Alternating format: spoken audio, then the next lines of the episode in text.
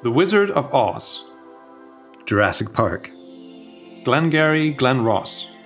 Pirates of the Caribbean. What do all these films have in common? They are all successful adaptations. What do these films also have in common? None of them are based on video games. My name is Gudni. My name is Neill.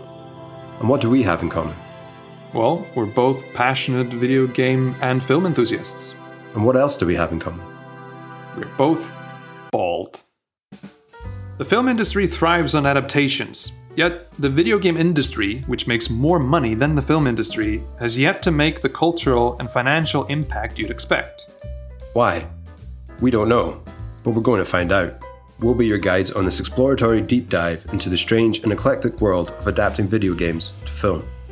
Each episode will focus on one film.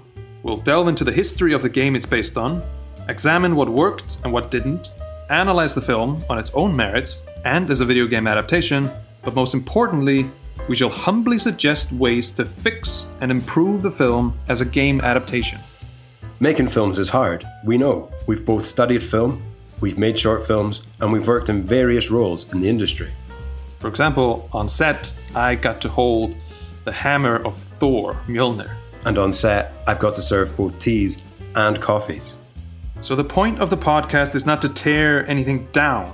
After all, we love games and films. We want these to be great films.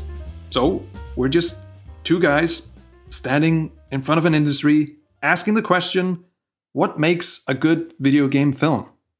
So if that sounds like your kind of thing, then skip this cutscene and leap right into the first episode. And welcome to A Bald Opinion.